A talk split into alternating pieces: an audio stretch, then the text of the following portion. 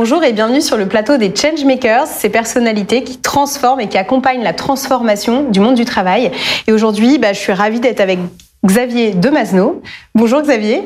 Bonjour Julie. Tu es fondateur de The Village, euh, un média qui est fait pour repenser les nouveaux modes de travail, pour accompagner ces transformations euh, euh, du monde du travail. Et tu as donc une newsletter hebdo. J'aimerais que tu nous en dises un petit peu plus. Bienvenue déjà sur le plateau. Merci. Et puis que tu nous racontes un petit peu bah, ce qu'est The Village, depuis quand tu as fondé ça, pourquoi et ce que ça représente aujourd'hui.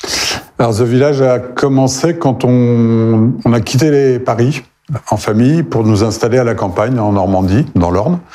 Et je me suis intéressé tout de suite à l'aménagement rural et au télétravail, c'est-à-dire aux manières de travailler à distance et dont on pouvait faire un pont entre euh, les ruraux qui travaillaient euh, à l'époque, il y a 15 ans, euh, difficilement à distance, et, les clients ou les prestataires qui étaient en ville. Et petit à petit, j'ai commencé par un petit blog, ça a pris de l'importance, c'est devenu un site.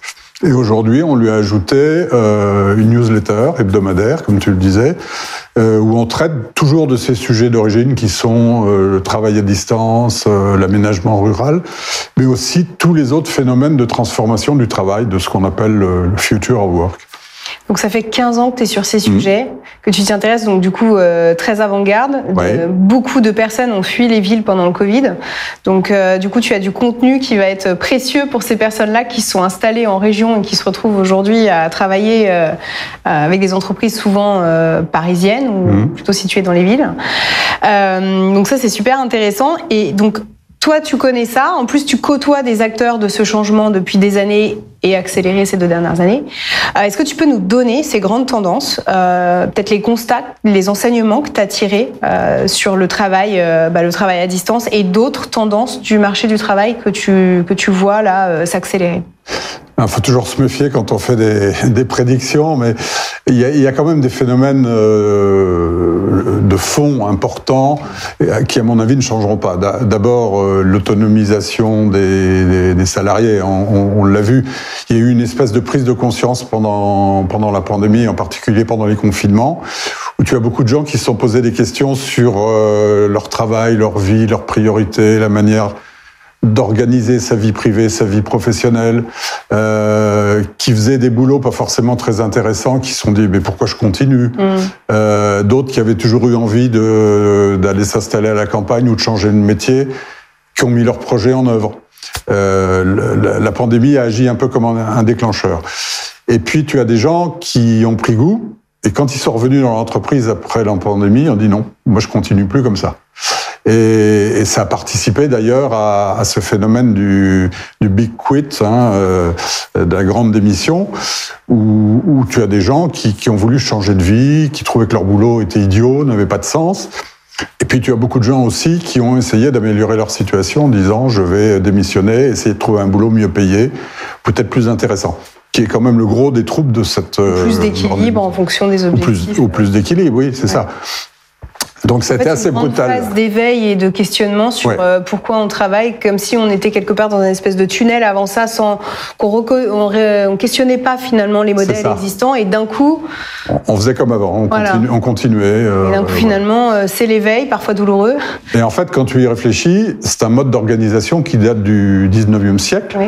où on était obligé d'aller vers le lieu de travail. Mhm. Et en fait, depuis très longtemps, depuis une vingtaine d'années, on a les infrastructures, les outils, euh, même s'ils sont pas aussi performants qu'aujourd'hui, pour travailler de cette manière, à distance, sans aucun problème. Sauf que euh, les entreprises étaient quand même assez réticentes hein, dans, dans, la majorité des cas. Euh, les administrations aussi étaient un petit peu en retard sur ces modes d'organisation. Et quand on, on cherche un et peu le management n'était pas et le management adapté. Non, et le management n'était pas adapté. Mhm. Quand on creuse un peu, effectivement, le problème, c'est plutôt un problème culturel, un- une manière d'envisager la confiance qu'on a dans ses collaborateurs. Mhm. Si tu leur fais pas confiance, tu vas pas les laisser travailler à distance. Non. Et en fait, en réfléchissant, on s'est aperçu qu'on pouvait très bien manager les gens à distance, à condition de leur fixer des objectifs. Euh, et, les responsabiliser. Et c'est d'ailleurs un, des déclencheurs aussi de ce grand, de ces grandes démissions, c'est qu'on fait des promesses à ses salariés et on tient pas ces promesses. Mm. Euh, plus d'autonomie, plus de responsabilité, plus de participation aux décisions. Et, au bout d'un moment, quand on tient pas ses promesses, eh ben les gens s'en vont. Ils sont déçus, ils partent. Ils sont déçus, ils partent. Mais qu'est-ce qu'ils font? Est-ce qu'ils trouvent mieux ailleurs? Alors pour l'instant oui, parce que le marché du travail est favorable. Oui. Est favorable aux salariés. Donc ils démissionnent, ils retrouvent du boulot euh, apparemment assez facilement et, et même mieux payé. Et tu disais aussi, du coup, il y a aussi cette notion de, de responsabiliser, euh, de rendre autonome mmh. euh, sur sa fonction, sur son métier, euh, dans sa manière de travailler, dans ses outils. Finalement, on peut être chez soi, on est en autonomie, on gère son agenda, mmh. voilà. Et, et, ça a poussé finalement euh, un certain nombre, alors pas tous, et le, le freelancing n'est pas fait pour tous, mais un certain nombre de personnes à aussi se lancer en indépendant. Mmh. Donc ça change complètement le rapport qu'ont les talents avec l'entreprise. Donc ça, tu l'as constaté. Est-ce que tu peux nous en parler? Comment Comment réagissent les entreprises face à ça? Comment elles s'adaptent? Alors, euh, on, avait deux mondes. On avait le monde du salariat qui était dominant et puis le monde des indépendants, dans lequel la grosse majorité des indépendants étaient des agriculteurs et des artisans et commerçants. Euh, depuis 20 ans, c'est une population qui a diminué en, nombre. Et on a vu surgir une nouvelle population qu'on a baptisée les, les freelances, qui étaient des indépendants plutôt dans les métiers euh, créatifs, euh, marketing, communication. Euh, développement, etc. Ce qui finit par représenter plusieurs dizaines, centaines de milliers de personnes qui, qui, commencent à être visibles. Mm. Or, l'organisation du travail n'était pas faite pour eux. Mm. Et de plus en plus, puisqu'on a une, comment dire, une tendance à aller vers de plus de flexibilité euh, du côté des entreprises aussi. Elles ont commencé à s'intéresser à ces compétences-là. Elles ont trouvé des talents qui n'étaient plus sous le statut de salarié, qui étaient extérieurs à l'entreprise, mais qu'elles commencent à intégrer dans des relations euh, contractuelles euh, euh, avec l'aide de plateformes, avec mmh. ce que tu veux, ou, ou pas d'ailleurs. Et euh, d'abord, ça apporte du boulot aux freelance. Et puis, il y a un nouveau type de relation qui s'est créé, plus égalitaire, où on respecte plus le, le, le, freelance, qui est plus, pas toujours, mais souvent un partenaire, plus qu'un juste un prestataire. C'est pas du, du boulot mal payé euh, qu'on confie euh, euh, à un freelance parce qu'on veut oui, on voit que ça devient des postes à responsabilité. Bah, nous, on le voit bien chez freelance.com. Les missions confiées sont de vraies missions pour l'entreprise. C'est ça. c'est plutôt des missions à responsabilité. C'est du travail important, etc. Ça s'inscrit parfois même dans du très long terme. La relation peut durer quelques années parfois entre le freelance et l'entreprise. Tu, tu, ajoutes à ça qu'il y a de plus en plus de métiers où l'évolution est extrêmement rapide. Le, le, je sais pas, le développement informatique, par exemple, euh, où c'est très difficile d'innover euh, en interne. Mm. Et donc, c'est beaucoup plus intéressant d'avoir affaire à des freelances qui, eux, sont en permanence euh, obligés de se renouveler, travaillent, sont beaucoup plus souples, des idées, des ramènent des idées, des nouvelles compétences, euh, etc. Donc, c'est devenu une richesse pour les entreprises. Euh, et non plus, euh, on, ne cantonne plus les, les, les freelances à, à, des métiers bas de gamme.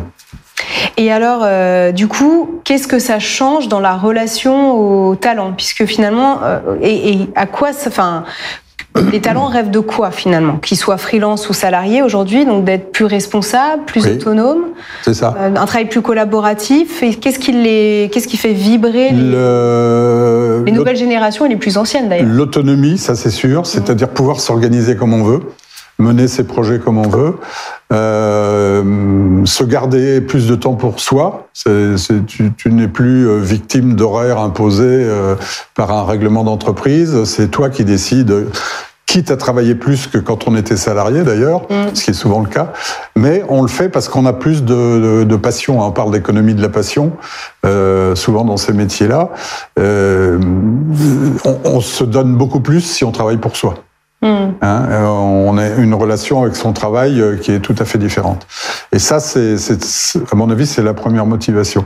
Euh, L'autonomie, euh, souvent on est on est compétent dans son métier quand on est freelance, mais on n'est pas forcément compétent pour tous les autres aspects du boulot, euh, la gestion, tous les tous les aspects administratifs, le, commercial. Il y a beaucoup de freelances qui s'en plaignent, qui savent pas comment faire. Mm. Alors de plus en plus, on voit des formations, des, des, des, coachs qui les prennent en charge. C'est très bien parce qu'il y, y, a un manque. Et dernier point, euh, tu, tu en parlais tout à l'heure, tout le monde n'est pas n'a pas envie ou n'est pas capable d'être entrepreneur, mm. auto-entrepreneur. Un freelance, c'est un entrepreneur. Non, mais alors ma question se portait donc euh, bon, tu as répondu du coup en partie, mais se portait aussi sur les salariés. Je pense que cette prise de conscience, elle concerne autant ceux qui décident de se lancer en indépendant que les salariés qui ont envie de travailler différemment. Et du coup, toi, côté salariat, qu'est-ce que tu constates comme changement des talents eux-mêmes? C'est-à-dire comment ils ont envie de travailler? Tu parlais de grandes démissions.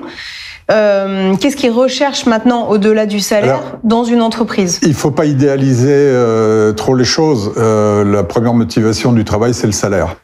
Hein D'accord. Donc pour toi, ça reste le point euh, motivant. Euh, statistiquement, quand tu, tu, tu, regardes les enquêtes sur le sujet, mm. les, les, salariés répondent c'est le salaire. D'accord. Euh, ça ne veut pas dire qu'ils se fichent du reste. Mm. Le reste est monté euh, un peu dans les exigences, c'est-à-dire la, la, la, qualité de vie au travail, mm.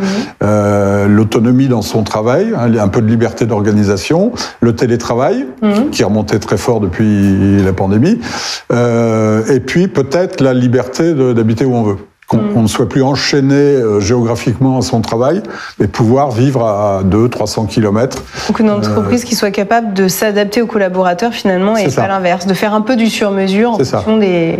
Et avant, tu, tu, avais un modèle unique et tu étais obligé de te conformer à ce, mm. ce modèle unique. Maintenant, il y a des entreprises, y compris dans dans des métiers qui n'étaient pas connus pour leur innovation, comme la banque ou l'assurance, mm. qui ont fait des énormes sauts qualitatifs, mm. culturels. Mais notamment techniques, parce qu'ils étaient bloqués pendant très longtemps par la sécurité, le côté technique. Euh, c'est ça. Ça a été un problème, on l'a vu pendant le confinement. Hein, euh, euh, les, les, gens faisaient des, des zooms, partageaient des documents n'importe comment parce que euh, personne ne savait faire et puis parce que c'était la crise et on a fait comme on a pu. Après, on a commencé à organiser, à structurer et, et à travailler un peu plus sérieusement. bon, donc plein de changements, on n'a pas encore toutes les réponses, mais tu as l'impression que ça s'accélère quand même. Euh, oui. Ouais. Ah oui, ça s'accélère. Ça s'accélère pour une, une raison, c'est que le, le feu couvait pendant des années. Mm. Et comme tu le disais, ben, les gens continuent à faire. de l'iceberg Voilà. Coup, euh... Et tout d'un coup, mm. tout d'un coup, on s'est dit mais c'est possible. On nous a dit le télétravail est pas possible. Puis pendant le confinement, on nous a obligés à travailler à distance pendant deux mois.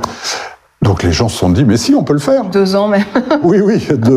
le premier gros confinement, c'est deux mois, et après, bah, mm. euh, mais après, euh, c'était plus un problème. Mm. Ok. Donc euh, finalement, tout ça, c'est positif. Euh, les, les, donc il y, a, il y a, une vraie révolution côté euh, talent et côté entreprise, c'est un peu plus casse-tête. Il y a même des business models, euh, on en parlait la dernière fois, euh, qui, qui, qui, se cassent la gueule euh, littéralement, puisque des entreprises avaient bâti un peu leur fonctionnement sur l'esclavagisme des jeunes, par exemple, sortis d'école, ouais, des, des, horaires de travail à rallonge, ouais. etc. Voilà, tout ça ne fonctionne plus aujourd'hui. Mmh. même les jeunes ont compris que, bah voilà, la valeur travail était importante, mais qu'elle devait s'équilibrer dans d'autres dans, dans valeurs, la famille, le tous les à côté, les passions, etc. Euh, tu penses que ça va euh, changer quoi pour les entreprises? Tu penses qu'elles elles réagissent comment? Elles réagissent assez vite euh, Il y aura de la casse Tu vois les choses comment? Alors, une entreprise, c'est un organisme pragmatique. Euh, il s'adapte en permanence. Un entrepreneur, il s'adapte parce que sinon il disparaît. Donc ils sont ils sont habitués à. Après, à en fonction de la taille, c'est parfois. Voilà. Alors après, on commence à avoir des monstres ouais. qui sont moins maniables, moins moins réactifs, moins flexibles. Euh, il y, en a plein dans l'histoire de, de, des entreprises hein, qui sont des, des, très belles entreprises qui se sont cassées la gueule parce qu'elles ne sont pas adaptées assez vite. Euh, les fameux dinosaures. Euh, là, ce qu'on voit, c'est quand même une évolution très très rapide. Hein. Mmh. Parfois reculons sur le, le travail hybride, le, le télétravail. Beaucoup d'entreprises qui étaient hostiles, qui ont été obligées de s'y mettre, qui ont signé des accords d'entreprise avec les partenaires sociaux. Mmh où on prévoit trois, quatre jours de télétravail. C'était inconcevable il y a trois ans. Euh, donc ça évolue, mmh. ça évolue forcément.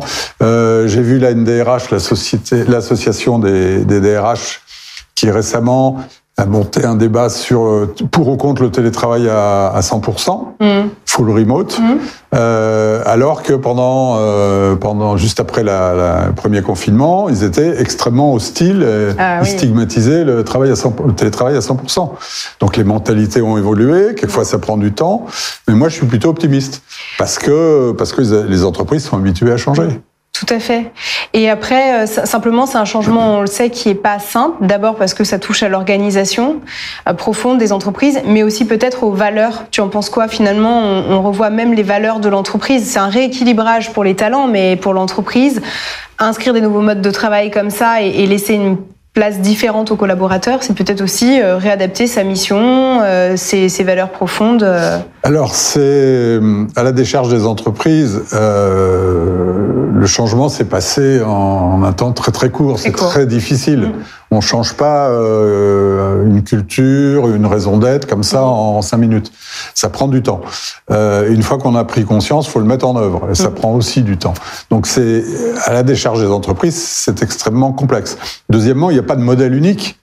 Euh, chacun fait comme il peut, avec son passif, sa culture, euh, son secteur d'activité. Ses produits, euh, ses quand produits, on est dans c'est encore autre chose. Voilà. Services, etc. Ouais. il y a des statistiques de la de la DARES, l'Institut statistique du ministère du Travail, qui a fait une enquête qu'ils ont publiée cette semaine sur le télétravail dans les TPE.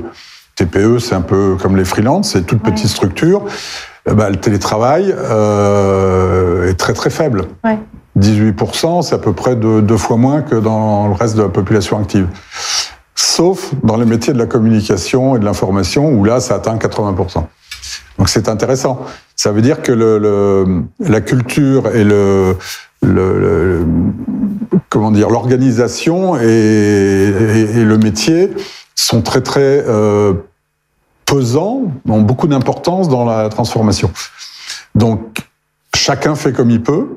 Il y en a qui vont très très vite, qui sont innovants. Euh, et il y en a d'autres qui, qui, qui, sont comme des escargots. Mais voilà, on n'a pas de leçon à donner, chacun fait comme il peut. Ah, c'est sûr. C'est pas une période facile, ni pour non, les non, entreprises, ni pour les collaborateurs. Ouais, mais moi, remise en question. moi, je suis assez, assez confiant parce que prenons le cas de, de, de l'administration dans, mmh. dans les fonctions publiques télétravail était euh, pas très bien vu parce qu'on a quand même un fonctionnement très hiérarchisé, un, un type de management très vertical. Euh, c'est un secteur où il y, avait beaucoup de pointeuses encore parce qu'on on mesurait le, le, la qualité du travail au temps passé au, temps, au travail, ce qui nous paraît un non-sens mmh. euh, aujourd'hui. Mais voilà, ça fonctionnait comme ça. Eh bien, les administrations sont passées au, télé, au télétravail mmh. aussi, se numérisent, mmh. font des progrès, comme, comme toutes les organisations. Ouais, et ont mis ces sujets au cœur de leurs préoccupations, oui. avec euh, pas mal d'accompagnement. Euh, ouais. ouais, ouais. Tout à fait. Non, mais on, on Nul doute que ça va aller dans le bon sens, euh, même si la, la, problématique est assez complexe. Euh, on voit que voilà, c'est des transformations qui sont en cours et on est qu'au début. Euh... Ce qu'on peut dire, c'est que, à l'inverse, c'est ceux qui n'ont pas pris en compte ces changements, cette révolution numérique, dans le déni, euh, qui ouais. sont encore dans le déni, ont du souci à se faire. Mais c'est sûr.